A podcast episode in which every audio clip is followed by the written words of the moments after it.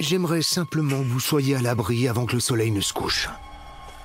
Bienvenue dans Game Over, le rendez-vous jeu vidéo hebdomadaire. Révélé au grand public en 2015 avec Until Dawn, un slasher movie interactif sorti en exclu sur PS4, Supermassive Games s'est fait spécialiste du genre en poursuivant avec Hidden Agenda en 2017 et sa très inégale mais ambitieuse Dark Pictures Anthology dont le prochain épisode est prévu plus tard pour 2022. En ce début d'été, les Britanniques ont mis en pause leur saga en cours pour proposer un tout nouveau scénario original hors de leur série annuelle. Une histoire de fin de camp d'été qui tourne mal.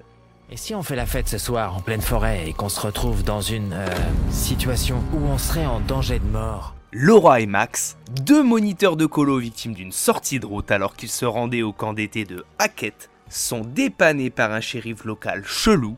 Remis sur la route, ils vont disparaître peu après leur arrivée, après avoir été attaqués par une intrigante créature à l'apparence humaine. Deux mois plus tard, alors que le camp est sur le point de s'achever, Kathleen, Abby, Nick, Emma, Ryan, Dylan et Jacob sont contraints de passer une dernière soirée sur place alors qu'ils étaient sur le départ. Malgré les recommandations du boss de rester enfermés pour cette dernière nuit, les jeunes monos ont décidé de faire la fête pour leur dernière soirée. Une soirée qu'ils ne sont pas prêts d'oublier. Bah, j'ai vu une lumière bizarre dans la cabane de l'autre côté du lac. Ouais, c'était un peu flippant. C'était peut-être ta meuf, Ryan. La folle de Hackett Squarey. Bien ficelé dans son déroulement, l'écriture du studio a progressé. Si l'on nommait quelques passages qui sortent complètement du jeu, comme une entre une tronçonneuse et un personnage qui offre une situation surréaliste, le récit tient complètement en haleine et se tient parfaitement. Lorsque toutes les pièces du puzzle commencent à s'assembler, c'est là qu'on peut totalement apprécier le travail du studio. Côté gameplay, The Quarry ne réinvente pas la roue, au contraire, il prend le schéma de ses aînés en proposant uniquement de se déplacer pour explorer, choisir les réponses au dialogue et effectuer quelques actions contextuelles, une touche unique, matraquage de boutons, un peu de visée, il n'y a jamais plus de 3 ou 4 touches qui s'enchaînent, y compris dans les moments les plus tendus. Les productions de Supermassive sont ouvertes au grand public, de plus en plus. Ça manque quand même un peu d'engagement pour les joueurs, même si on prend plaisir à vivre l'aventure. Vous alternez entre les phases où vous commanderez un seul personnage ou un petit groupe, et nouveauté, vous disposez désormais de 3 vies pour sauver quelqu'un de la mort et constater que les différents choix ont un réel impact sur le récit. Vous qui adorez les expériences vidéoludiques interactives, avez-vous déjà joué à un jeu Supermassive Games? Préférez-vous peut-être les productions de Quantic Dream comme Heavy Rain et Beyond Two Souls Dites-le moi dans les commentaires. On va parler de technique et de mon avis final, alors restez bien jusqu'au bout si vous souhaitez tout savoir sur The Quarry. T'as entendu? On va voir?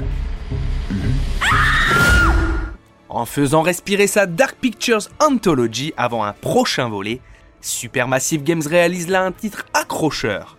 Point fort de sa ludographie, les visages, les regards, la mise en scène ont encore progressé, le tout bien aidé par un casting 5 stars composé de David Arquette, Ted Remy, Justice Smith et Lance Henriksen entre autres. Même si le profil des personnages peut paraître assez cliché et tête à claque au premier abord, il se révèle finalement assez surprenant pour certains et assez attachant avec quelques doses d'humour bien amenées. Techniquement, le titre est au top si l'on oublie une synchro labiale complètement à l'ouest qui gâche une bonne VF. Le rendu de l'eau, lui, est complètement raté. Hey Cours C'est pas de il s'est parti en couille On a fini de jouer maintenant, ma petite.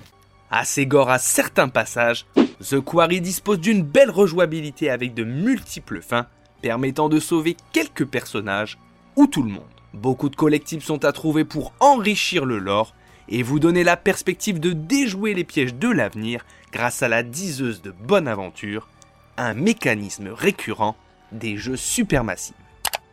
Seul, jusqu'à 8 en vous passant la manette ou en tant que spectateur, The Quarry propose 6 à 8 heures aux fans de série B d'horreur, et ils auraient vraiment tort de s'en priver, c'est un vrai bon représentant du genre. N'hésitez pas à vous abonner, à commenter et à liker ce contenu si vous l'avez apprécié.